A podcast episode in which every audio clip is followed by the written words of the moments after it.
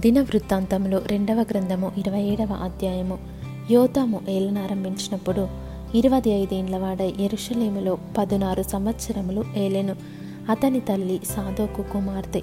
ఆమె పేరు ఎరుష యహోవ మందిరంలో ప్రవేశించుట తప్ప అతడు తన తండ్రి అయిన ఉజ్జయ యొక్క చర్య ఎంతటి ప్రకారము చేయొచ్చు యహోవ దృష్టికి యథార్థముగానే ప్రవర్తించెను.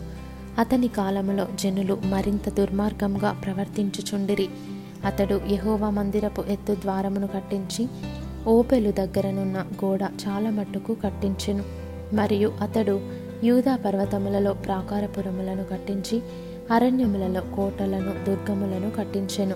అతడు అమ్మోనీయుల రాజుతో యుద్ధము చేసి జయించెను గనుక అమ్మోనీయులు ఆ సంవత్సరము అతనికి రెండు వందల మనుగుల వెండిని పదివేల కొలల గోధుమలను పదివేల కొలల యవలను ఇచ్చిరి. ఈ ప్రకారముగా అమ్మోనీయులు మరు సంవత్సరమును మూడవ సంవత్సరమును అతనికి చెల్లించిరి. ఈలాగున యోతాము తన దేవుడైన యహోవా దృష్టికి యథార్థముగా ప్రవర్తించి బలపరచబడెను.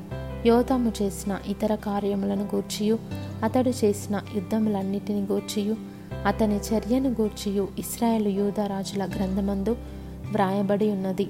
అతడు ఏలనారంభించినప్పుడు ఇరవై ఐదేండ్ల వాడై ఎరుషలేములో పదినారు సంవత్సరములు ఏలెను. యోతాము తన పితరులతో కూడా నిద్రించెను. అతడు దావీదు పట్టణమందు పాతిపెట్టబడెను. అతని కుమారుడైన ఆహాసు అతనికి బదులుగా రాజాయెను.